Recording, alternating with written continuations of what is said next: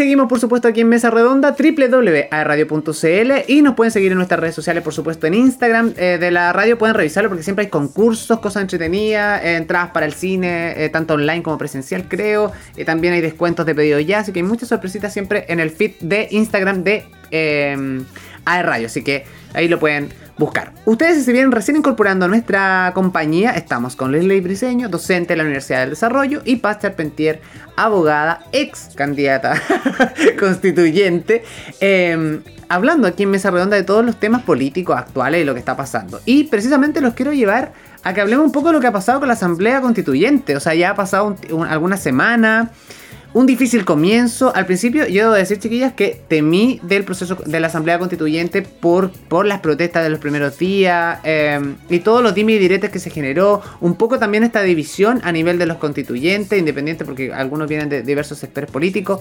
Em, ¿Cómo lo viste tú, Paz? Sí. Bueno, la convención constitucional es todo lo que al menos yo me imaginé que iba a ser. Eh, una bolsa de gatos, tal como lo dijo Pepe Mujica a través de un mensaje. Eh, y bueno, es el camino que Chile decidió y por lo tanto estamos todos llamados a participar, a opinar y por sobre todo a saber qué está pasando dentro de la Convención Constitucional y por eso es que es tan preocupante eh, que la solicitud que han hecho varios de los convencionales de la derecha, porque no son únicamente de Chile Vamos, sino que incluye todo el espectro político de la derecha, ¿verdad? De eh, permitir el ingreso a la prensa. Yo realmente mm. estoy impresionada con eso, precisamente porque durante toda la campaña tuve diversos debates eh, con convencionales de la izquierda, la centroizquierda, la otra izquierda, todo en el fondo, y la verdad es que no existía un convencional que estuviera en contra de la transparencia absoluta.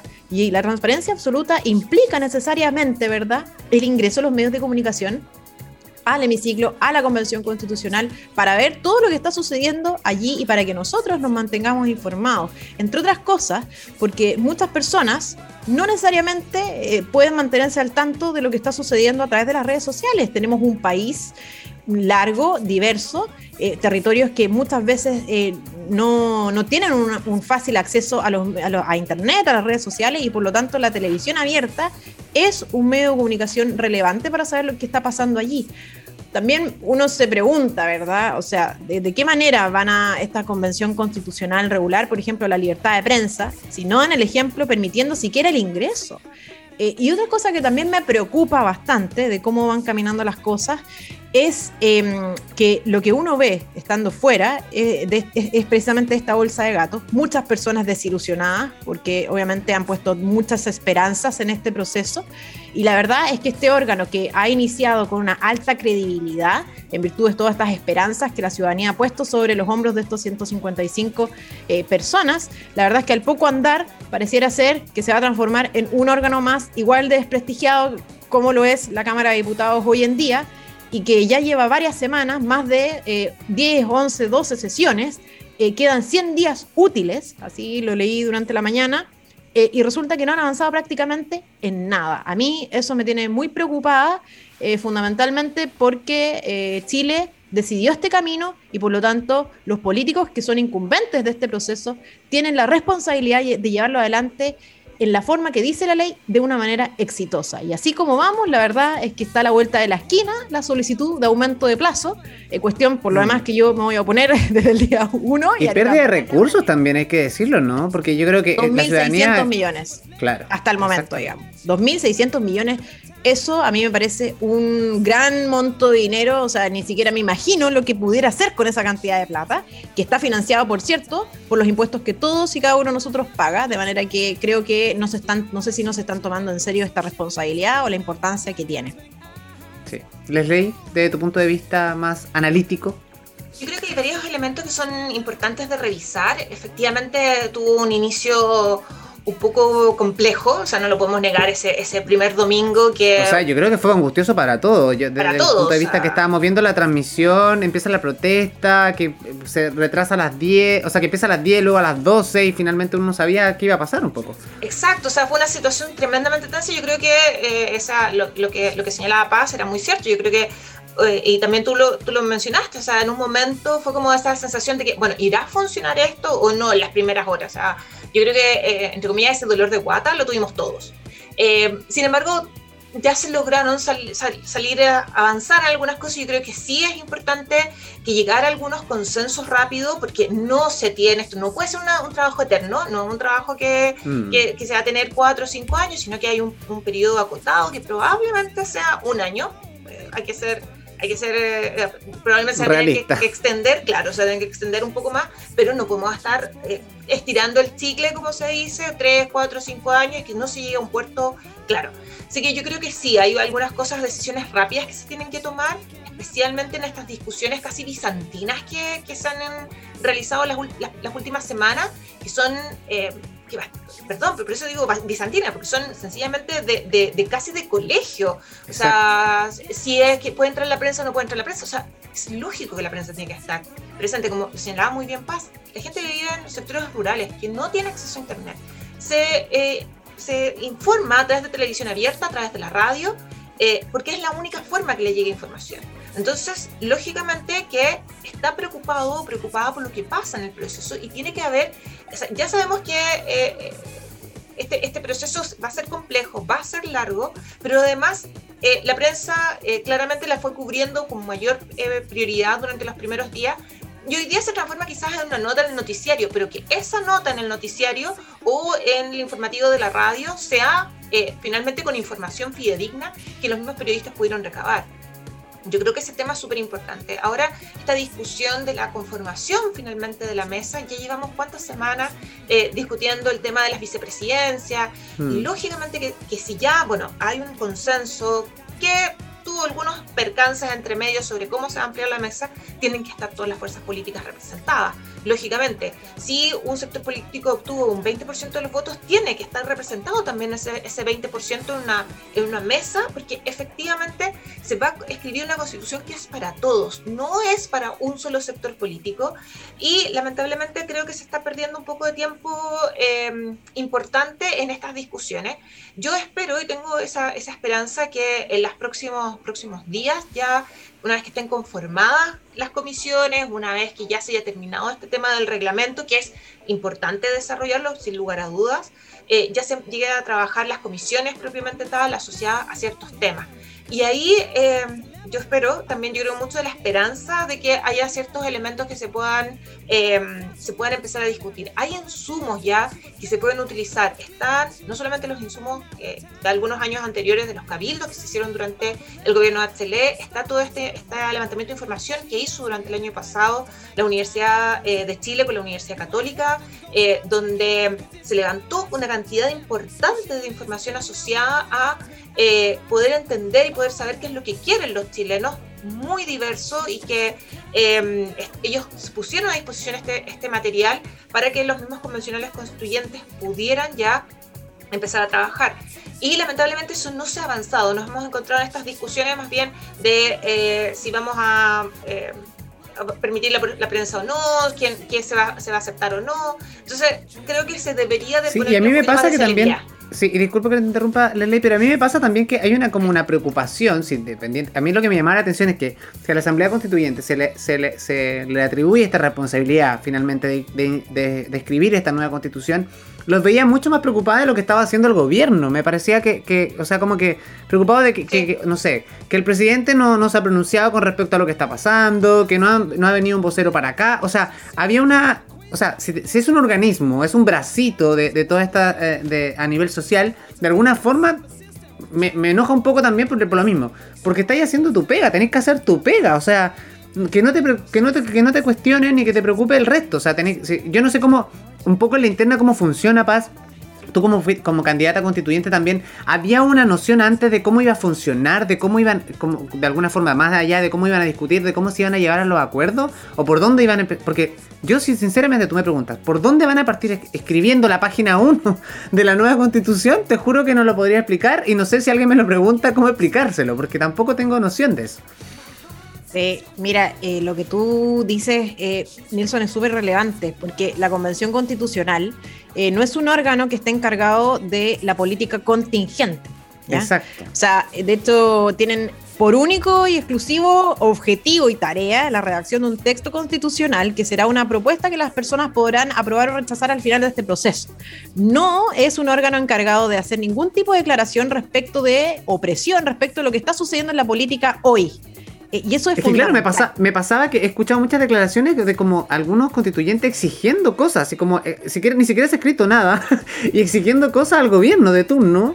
Entonces me llamaba mucho la atención porque decía, ¿cuál es el rol finalmente? No, ellos, ellos no, no, tienen esa función y mientras continúen y perseveren en esa función, difícilmente se van a poder sentar a conversar y deliberar acerca de los temas que tanto le importan a la gente, porque no nos olvidemos de una cosa, y es lo que a mí más me preocupa de toda esta pérdida de plata y de esta bolsa de gatos y de estas peleas, como bien dice ley que no le interesan a nadie, que son políticas casi, o sea, discusiones acerca de reglamentos, plazos, eh, uno más, uno menos en la, en la mesa, digamos, que, que, a mm. nadie le importan. Si la gente, ¿por qué salió a protestar en octubre del año 2019? Por cuestiones que todos nosotros estamos de acuerdo. Necesitamos mejores pensiones, mejor educación, ¿cierto? Eh, mejores oportunidades en Chile, más oportunidades laborales, ¿verdad? Eh, una, una distribución una, de ingresos a través de asignaciones y transferencias de manera eficiente, ¿verdad? Y un montón de otras cosas que yo creo que ninguno de nosotros podía negarse que son importantes. Luego, hemos pasado ya varias semanas de discusión y están estamos en discusiones que a nadie le importan, como por ejemplo cuántas personas van a integrar la mesa, eh, la famosa mesa eh, directiva de la Convención Constitucional, que hasta el momento tiene dos eh, personas, ¿verdad? El presidente y el vicepresidente.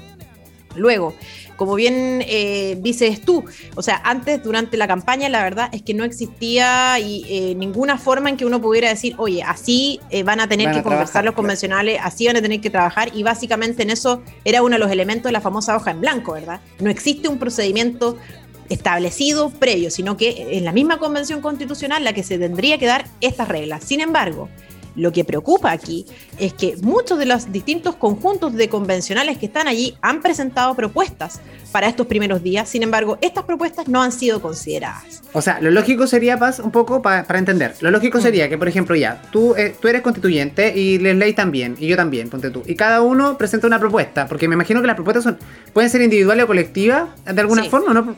Sí. Ya, presentamos una propuesta. Lo lógico sería que se recibe esa propuesta y se le asigna una fecha para discutir esa propuesta, ¿no? Y en esa sesión se discutiría solamente esa propuesta y se aprueba o desaprueba o, se va, o cómo se redacta para que vaya incluida. Exacto, uno, el, el, problema de esto es que, claro, esto no está siendo considerado y ahí lo voy a vincular con un punto de lo que está señalando eh, Leslie, que es súper importante. ¿Qué pasa? Que actualmente muchos conjuntos de convencionales han presentado propuestas para reglamentar los primeros días del funcionamiento, eh, ver algunos que otros temas, cuántas comisiones más, cuántas comisiones menos. Sin embargo, la famosa mesa directiva ha actuado de manera totalitaria, ¿verdad? Y no ha mm. considerado las propuestas que le han sido presentadas. Única y exclusivamente han elaborado sus propias propuestas y son sus propias propuestas las que someten a votación. Y ese ha sido uno de los grandes problemas que se ha tenido estos primeros días de funcionamiento, porque la verdad es que no están considerando a todo el espectro político como es su función, porque ellos allí están en un cargo de administración, de gestión, de organización, y no de eh, convencional propiamente tal en tanto punto político que se, quería, que, que se quisiera hacer. Entonces, ¿qué pasa? Actualmente estamos en una discusión que no es muy interesante para las personas que nos escuchan, pero es relevante que la entendamos todos. Cuando, cuando porque la ley decía, eh, es importante que en la mesa estén todas las fuerzas políticas representadas. Eso es lo ideal, cuando uno lo mira desde la perspectiva de lo ideal lo que nosotros quisiéramos, ¿verdad? Que este órgano fuera eh, representativo eh, realmente, ¿verdad? Y eso implica que algunas personas tuvieran que formar parte de esta mesa directiva. El gran problema que existe hoy es que, a ver, queremos que todas las fuerzas políticas estén representadas en la mesa directiva, porque en realidad queremos que esto funcione eh, y deliberemos realmente acerca de todas las propuestas, o queremos validar, en definitiva, la actuación que un grupo mayoritario de personas tiene en la mesa, digamos, respecto a las propuestas que se presentan al hemiciclo o a la totalidad del resto de los convencionales constituyentes. Porque si la, verdad, por ejemplo, es que queremos incorporar algunos de los convencionales de Chile Vamos en la mesa directiva para validar este comportamiento totalitario que ha tenido la mesa directiva, la verdad es que yo le sugeriría a los convencionales de Chile Vamos que no la integraran porque en realidad no es que la mesa los esté incorporando para hacer una propuesta que sea unitaria y que sea aprobada por los demás, sin, solamente y única y exclusivamente para que su propuesta, en el fondo, es la que prevalezca y la que se someta a votación aún con oposición de alguno de los convencionales. Entonces, imagínense, esta, esta cosa que parece eh, irrelevante pudiera tener efectos Pero lo extraño de todo esto, digamos, eh, es que las reglas que, que regulan el proceso constituyente única y exclusivamente señalan que en el cargo directivo, en la mesa directiva, va a estar compuesta por dos personas. Entonces, imagínense que hemos perdido dos semanas discutiendo cuántas personas van a componer esta famosa mesa y entramos en discusiones irrelevantes como las que yo estoy señalando, en circunstancias que hay un. Está todo Chile esperando que se discuta, por ejemplo, qué va a pasar con el derecho a la educación, qué va a pasar con la libertad de expresión. Lo lógico sería que una semana recibiéramos la buena noticia de que, no sé, la constitución va a tal tema porque ya se debatió y se llegó a un consenso y es pa, es el artículo 1 y todo el mundo queda feliz y contento y más allá de la. De la de, de, las reflexiones que pueda generar la ciudadanía, ¿no? Pero ley, si seguimos por esta senda, que Dios quiera que no sea así, pero si siguen estas dime y direte y discusiones, ¿tú crees que la ciudadanía va a volver a despertar y, no sé, nos volveremos a, encontrar de nuevo con protestas en la calle contra eh, lo que ha sido este proceso? En realidad no, no, nunca hay que decir esto no va a pasar. Yo creo que es especialmente... lo estamos poniendo en todos los escenarios, claro. Sí, yo creo que es súper importante. Yo siempre me voy a acordar que justo antes del estallido social fueron las protestas en Ecuador y recuerdo haber comentado, dice, no, esto nunca va a pasar en Chile y mm. dos semanas después uno se estaba comiendo las palabras porque efectivamente ocurrió. Entonces... Eh, también va a depender de muchas cosas. O sea, los estallidos sociales no, no aparecen de la nada. Hay algunos elementos que generan esta, esta situación que puede ser por una crisis social, política, económica, etcétera, pero también tiene que ver mucho con la gobernabilidad que pueda tener el Estado, el gobierno. Y yo creo que eh, la posibilidad de un, un, nuevo estallido, que yo creo que todos nosotros esperamos que no vuelva a ocurrir, tiene que ver mucho con la gobernabilidad que, que pueda entregar ojo, no solamente este gobierno, sino que el gobierno que viene. Yo creo que una de las cosas que está ocurriendo, efectivamente, es una institución nueva, algo que en nuestro país no existía, este, este, este órgano eh, que comparto lo que decía lo que decía Paz y que en realidad es lo que dice la ley, o sea, ellos se tienen que encargar única y exclusivamente a escribir la Constitución. No pueden, no tienen, no, no, tienen otro poder, no es el, no tienen un poder absoluto, no pueden empezar a administrar justicia, ni a escribir leyes, ni nada por el estilo, sino que su pega es escribir la Constitución. Ahora, yo creo que efectivamente puede haber una percepción un poco más de, que se vaya deslegitimando la institucionalidad por el mismo hecho de que hay un retraso en, eh, en entregar propuestas. Yo creo que es súper importante y debería de ser prioridad, no solamente lo que señalabas tú recién, Nilsson, que era como, eh, ya, veamos esto es lo que se está discutiendo, sino que además hacer participar la gente, no, no que vayamos a votar a ningún, ningún caso, sino que dar a conocer, quizás a través de algún, alguna transmisión específica, bueno, ya si llegaron a estos acuerdos, los vamos a transmitir para que usted lo sepa, usted escuche, porque cuando venga el plebiscito de salida, vamos a tener que votar por un texto que probablemente quizás La Paz, eh, tú, yo y los que nos, algunos que nos están escuchando lo van a haber leído y haber dicho, sí, en realidad esto es mejor que lo que teníamos antes o en realidad no me convence, lo que teníamos antes es mejor y van a ir a votar informados. Pero para poder llegar a eso, nosotros tenemos que haber leído con tiempo y también haber escuchado qué es lo que la discusión. Y probablemente esto está perdiendo ese tiempo valioso para poder incorporar a la ciudadanía. Mucho se habla de la necesidad de la participación ciudadana. Y la participación no implica ir a votar a cada rato, sino que involucrarlo en el proceso de, construcción de un discurso. Y eso se puede lograr desde eh, recoger información que ya está sistematizada, desde dar espacios de la, de la, ciudadanía que pueda involucrarse en escuchar el proceso. Y si esto ya estamos a finales de julio, casi un mes funcionando la convención y todavía no estamos casi en un punto muerto. O sea, es que ahora te firmado que la, discusión, disculpa, la, discusión que se viene ahora, porque parece una escuelita, ah, yo lo veo desde ese punto de vista, y disculpe que, lo mencione, pero es que a uno como, ciudadano le da rabia de repente ver este proceso, ¿no? Porque hubo tanto desgaste, hubo todo, ah, hemos, hemos como, no sé, pues venimos pagando como platos rotos ya de, de harto rato, ¿no? De, de esta espera. Y de alguna forma, cuando vemos luces de que algo nuevo, de que algo puede pasar, nos encontramos con puras peleas de colegio. Y por otro lado, yo te estoy seguro que habrá la discusión. Incluso la discusión va a ser para fiestas patrias. Caso el lunes va a ser, el lunes 20 va a ser feriado, porque tenemos un fin de semana que es viernes, sábado y domingo. Entonces, lo mismo que dices tú, Leslie, estamos en julio, viene agosto y ya, o sea, esta es la última semana de julio, la próxima semana ya es agosto, el mes pasa súper rápido, septiembre, y vamos a seguir con discusiones súper infantiles y, cero información. Incluso me llama la atención porque hay constituyentes que se han encargado de hacer en vivo a través de Instagram en las noches que se juntan tres o cuatro y de repente veo a otros constituyentes recriminándonos porque están en vivo en, los comentarios. O sea, tampoco hay un compañerismo, tampoco hay una... O sea, yo sé que es difícil ponerse de acuerdo, pero chuta, si te están pagando, si la ciudadanía eligió a 155 personas, como hemos dicho en este programa, para que hagan una pega determinada, o sea, tenemos que hacerla. Y si no sabemos cómo, chuta, busquemos la forma, pero no podemos eh, perder recursos millonarios, que es lo que decimos. O sea, imagínate con esa plata lo que podríamos hacer nosotros tres, o todo el equipo del programa. Entonces, da rabia un poquito, ¿no, Paz? Pucha, sí, da mucha rabia. A mí, eh, bueno, esto está haciendo todo lo que yo me imaginé que podía hacer, lamentablemente.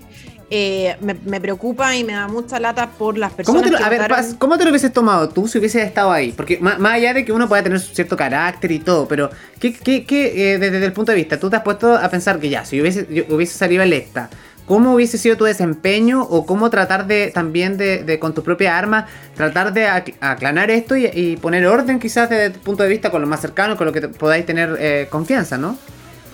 Sí, yo pienso que lo primero que voy a hacer esto es tratar de tomarme un café con todas las personas que opinan diametralmente distinto El uno a uno, clave. Sí, eh, para limar las asperezas respecto de todos los debates y las mandadas a la punta del cerro que uno se ha mandado durante la campaña. para decir, oye, ¿sabéis que en realidad no soy una galla tan pesada? Soy debate y todo, y, y, tengo energía en los debates y todo, porque claro, defiendo con mis ideas con mucha fuerza, eh, pero la verdad es que sí, soy una persona que conversa. Luego de eso, eh, también hubiese tratado un poco de terminar con esta dinámica de las famosas bancadas. Eh, mm. precisamente porque yo creo que eh, lo que está pasando en la Convención Constitucional no es más que un reflejo de lo que sucede hoy en la Cámara de Diputados y eso es, muy terrible porque la verdad es que uno pensaría que hay temas bastante más transversales, la educación, la salud, que el Estado está al servicio de las personas, hay cuestiones súper importantes, descentralización. Eh, ¿Por qué no mm. conversamos? Yo, yo sé tengo claro, porque conozco a muchos de los convencionales eh, que están hoy día en, esta función, que están súper a favor de la, descentralización. Bueno, ¿por qué no partimos hablando los temas en los que existe eh, un consenso mayoritario? Descentralización, ¿verdad? Dar más poder a las regiones, más recursos para que esos poderes, fondo esas facultades sirvan de algo y no queden en una, mera, eh, un mero principio que, que no tiene ni una aplicación práctica, ¿verdad? Por ejemplo, ese tipo de estrategia, digamos. Eh, y lo más, y bueno, yo me hubiese atado al fuera del, afuera del Palacio Pereira, me hubiese encadenado hasta que entrara la prensa, porque no es posible que en este país que aún es libre y que hemos, en el fondo, que muchos han dado su vida por la libertad que hoy día tenemos, eh, no exista la prensa. Eh, y también me llama la atención, y debo decirlo, Nilsson, el poco escándalo que ha hecho la prensa respecto a esta situación. A mí eso me llama mucho la atención, pero eso hubiesen sido algunas de las cosas que, yo hubiese intentado hacer, eh, pero eh, también como políticos que son, tienen que tener eh, claridad, que me imagino yo que lo que dicen por la prensa no, no se trasladará directamente a quitarse el saludo al interior de la Convención Constitucional. O sea, partiendo de la base que el, primer día que tenían que, obviamente, la Asamblea no había, no, estaban las condiciones técnicas, o sea, que, eso fue ya, o sea, el primer día había estaba la embarrada con, el juramento y todo. Y el segundo día me encuentro con la sorpresa de que tampoco empezaba porque no estaba la parte técnica. No podía ser, no. Sí, absolutamente. Había, un, había un, tema pendiente ahí. Entonces, igual, como que a uno, uno de repente le aterran estos temas y principalmente es cuando se cuestiona, y como dice nuestro GC ahí en, la gente que nos puede ver en www.radio.cl, que dice si la Asamblea Constituyente es realmente el camino de que Chile necesita o si va bien encaminado, diría yo. ¿No, Desley? creo que, a ver, en relación a eso que, mencionaban recién, eh, yo creo que, ya tenemos claro que ha sido un poco complejo su inicio, estamos todos de acuerdo, pero yo espero, y yo la verdad cuando, cuando inició todo este proceso con bastante esperanza que efectivamente podíamos llegar a un acuerdo. Y yo creo que sí puede todavía inventarse el camino. Eh, espero, yo de verdad que espero que esto no se, no se eh, extienda demasiado, porque tal como lo señalabas tú, de repente vamos a estar, no sé, en en, ¿cómo se llama esto? En septiembre diciendo, oye, es que es septiembre y es feriado, vamos a trabajar, no vamos a trabajar. Yo creo que esas discusiones no pueden seguir estando dándose. Incluso hay una discusión con los vuelos de la gente de regiones, imagínate. Exacto, o sea, o sea, no es que mm, la tecnología nos ha ayudado, por ejemplo, a estar hoy día conectados por Zoom y que lo podemos hacer programas súper bien. Las clases pueden ser un poco más complejas hacerlas por Zoom, pero obviamente que, hay eh, miembros de la convención que podrían estar quizás en sus regiones, trabajando desde, desde regiones eh, incluso incorporando también a su electorado, sin lugar a dudas, a través del levantamiento de información. Em, yo creo que es importante un poco revisar esa, esas estructuras que, tal como yo creo que todos nosotros también somos un poco regionalistas, La vida no pasa en Santiago, o sea, y el poder, lamentablemente, si ya se concentra en Santiago, podemos ayudar a desconcentrarlo. Entonces, hay cosas que se pueden hacer para poder lograr eso. Yo creo que ahí hay algunos elementos, muchos están muy al debe la, la convención. Sin embargo, yo espero que eso empieza a surgir un poco esta idea de que, ok, ¿para qué nos eligieron? Nos eligieron para esto. Y es súper importante que en ese sentido pensar que lo que se va a escribir ahora tiene que estar para los próximos probablemente 50, 100 años, ojalá más. Pero pensando obviamente en qué es lo que es para todos, no es solamente para un sector, eh, ni el sector político ni minoritario ni mayoritario. O sea, esto es para todos. pensar un poco en esa lógica. Yo creo que a, los convencionales constituyentes hay que recordarle eso, que no es única y exclusivamente sus ideas políticas las que tienen que quedar eh, en ese documento redactado, sino que las ideas para todos, para que todos tengamos una mejor salud, una mejor educación, una mejor pensión, una mejor calidad de vida. Y si bien hay ciertos elementos que ya yo creo que hay bastante consenso, asociado un poco también a otros temas que han surgido más bien transversales, como el derecho de los animales, el tema del medio ambiente, etcétera, hay otros elementos que todavía hay que ponerse de acuerdo. O sea, ¿qué es lo que va a pasar con el tema del derecho de propiedad, eh, el derecho del agua? Que yo creo que es ahí, ya cuando se pongan a trabajar formalmente, yo creo que ahí es donde va a haber una mayor discusión. Eh, lamentablemente es, la discusión que estamos esperando y que son discusiones con fundamentos, no discusiones eh, como todos nosotros lo hemos ya dicho, o sea, que son discusiones de niños chicos que uno dice, oye, por favor, póngase a trabajar. Y que, lamentablemente es la percepción que, que uno tiene. probablemente, eh, si uno sigue, yo por lo menos sigo un par de constituyentes, los voy revisando y eh, da esa percepción de que todos tienen, de, todos los sectores políticos, no solamente de uno, que también la misma, misma percepción de que, oye, como que falta un poco más que nos pongamos a trabajar. Pareciera que hay algunos que tienen la voluntad, pero no todos finalmente, en ese consenso general, no finalmente no se ponen a trabajar. Y puede pasar también que habrá tipos de, bueno, además de rencillas políticas internas dentro de los 155 constituyentes, más eh, la figura de Elisa Loncón, eh, que también puede ser eh, un arma de doble filo para, para parte de los constituyentes, Paz. ¿Qué crees tú? Si bien dimos un ejemplo maravilloso que me parece espectacular de la elección de ella y, creo que no solamente a nivel nacional, sino darle ese lugar a nuestro pueblo originario eh, tuvo un impacto en la prensa mundial. Pero desde el punto de vista también hay cierto machismo. Eh, incluso se cuestionó, se cuestionaron sus capacidades en redes sociales, diciendo que ella es una, tremenda mujer con doctorado, o sea, eh, tiene un currículum excelente. Pero desde tu punto de vista, Paz, ¿cómo, cómo lo ves tú también? A nivel social, la gente, muchas veces hay cierto grado de discriminación todavía. Mm. Mira, yo creo que un punto súper relevante a considerar es que sí, eh, Elisa Loncón eh, llegó a la Convención Constitucional en virtud de un escaño reservado para los pueblos originarios. Pero también hay que tener en consideración una cuestión, o sea, efectivamente, ella está en un escaño reservado para pueblos originarios, pero primero que todo, no representa a todos los pueblos originarios.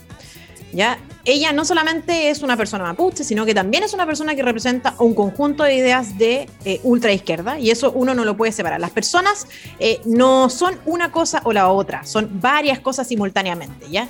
Eso eh, tercero, o sea, segundo, digamos.